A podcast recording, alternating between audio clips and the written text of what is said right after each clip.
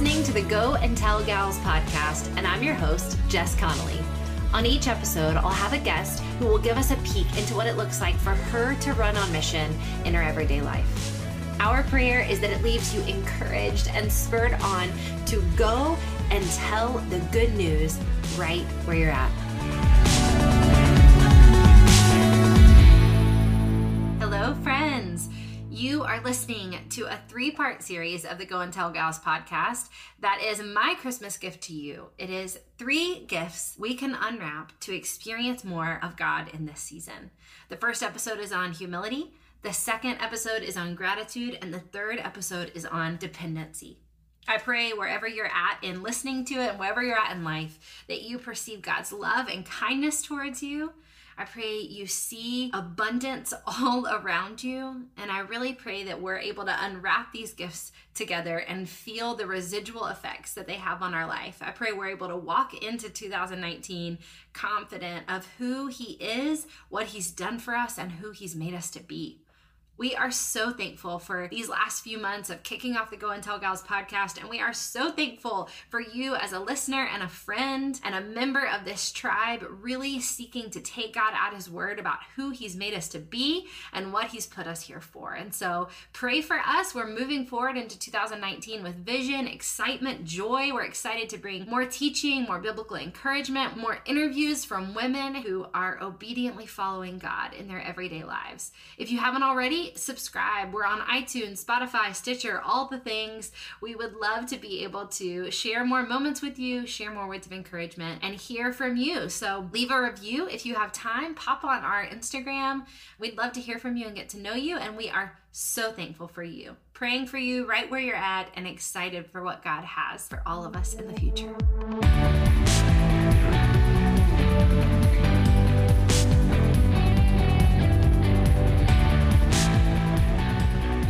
All right, friends, we are back with our last episode of this Gifts to Unwrap podcast series. I'll jump right in. Here is the last gift I believe that we can unwrap in this season, and it is our dependence. The lasting impact that I believe we'll experience when we unwrap our dependence is expectation. Psalm 121 says, "Where does my help come? My help comes from the Lord." Specifically in this season of Christmas, I've been thinking a lot about how it's become a celebration of opulence and how much we have. Even the idea of gift giving is almost this really worldly way to show like how much money we have, how much we can love people, how much we can give, and how much we can get. And yet the whole thing started because we needed a savior and God provided it. At the very core of who we are, at the very sole source of our being is dependence. We need Jesus.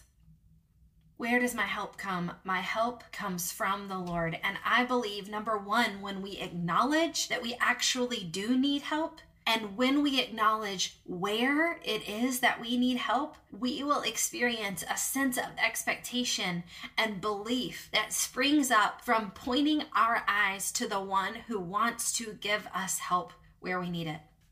I wonder what would happen if you just made a list today of where you need help. Would it feel free? Would it feel honest? And what if you actually tried with everything in you to believe that God wants to bring that help? What I think would happen is that a sense of expectation and hope would well up in you as you waited to see God meet your needs. Here's what James 1 says. "If any of you lacks wisdom, you should ask God, who gives generously to all without finding fault, and it will be given to you. But when you ask, you must believe and not doubt, because the one who doubts is like a wave of the sea, blown and tossed by the wind." It's the end of the year, which means the beginning of the next year is coming, or maybe you're listening to this and it's already 2019. I want to highlight one area where you might need help. Do you need vision? Do you need wisdom from God about what you're supposed to put your hand to in 2019? Do you need wisdom from God about where you're supposed to go? Do you need Him to help you grow? I believe that he wants to pour out that wisdom and vision where you will admit your neediness. You know, the whole word of the year, verse of the year phenomenon is such a thing. And I, for one, am here for it. I meet so many women who so often believe that that practice is not for them, that it will not work for them, that it's too cheesy or it's too silly. And I just want to say, it is not cheesy. It is a spiritual, beautiful practice of letting God name something. In the Bible, so many characters were charged with naming something on behalf of God or with God, and it was a beautiful and sacred act to name a stone of remembrance or to name a city, or even Adam when he's charged with naming the animals. To partner with God and to name our year and to say, what is it going to look like? What do I want it to look like? This is a beautiful, bold, and spiritual act. James 1 says that if you ask for help, he will give it. If you ask for wisdom and believe that he's going to show up, you will sense his power and his wisdom coming for you in the best way. If you need to grow this year, I want you to know that he doesn't want growth from you. He wants growth for you. And I believe that acknowledging whatever that need looks like, whatever that dependence looks like, once we hold it up to him and ask him to meet the need, expectation and hope and belief and faith will well up in its place. Here's the last thing I want to share in the midst of this entire series, whether it's humility or gratitude or neediness. The most important thing we can know about all of this is that these are not attributes that we need to put on or become. These are not personality traits that we need to learn how to grow into. This is who we are. By grace, through faith, you are made new in Christ. If you've done that crazy salvation thing where you've looked at him and said, I want in, then by grace, through faith, you are made in the image of God. You are as humbled today as you'll ever be. It's just your opportunity to agree with it or disagree with it.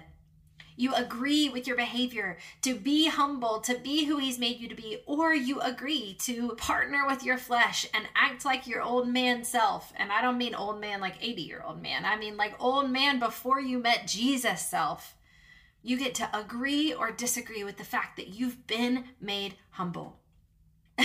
You get to agree or disagree about your neediness or your dependence, but it really doesn't change the truth that you are needy and you are dependent.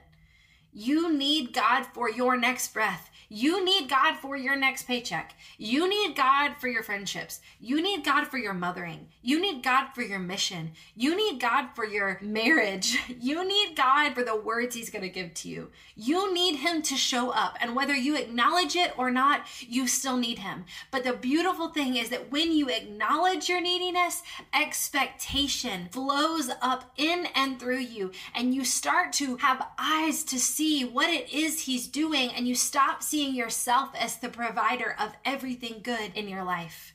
And here's the last thing. I believe that you are already full of gratitude. I believe it's in you. I don't believe that there's one of you whose personality is so murky or fussy or frustrated that you can't access the incredible, worshipful warfare that is thankfulness. I believe that right now you can think of 5 things that he's done for you. I know that you can. And I believe with all that I've got that when you partner with him in acknowledging what it is he's done for you, the small things, the big things, the beautiful things, the wild things, the hard things, joy will flow in and through you and right on out of you to everyone else. You're already humble. You have everything you need to be thankful and grateful. And whether you want to acknowledge it or not, you're very needy. But unwrapping these gifts for ourselves, soaking them in, acknowledging them, and processing them will lead to wonder, joy, and so much expectation. I pray you are seeing him and sensing him and hearing him and perceiving his power in and at work in your life. I love you, friends. It has been such a good year with you. I cannot wait for 2019. Let's go.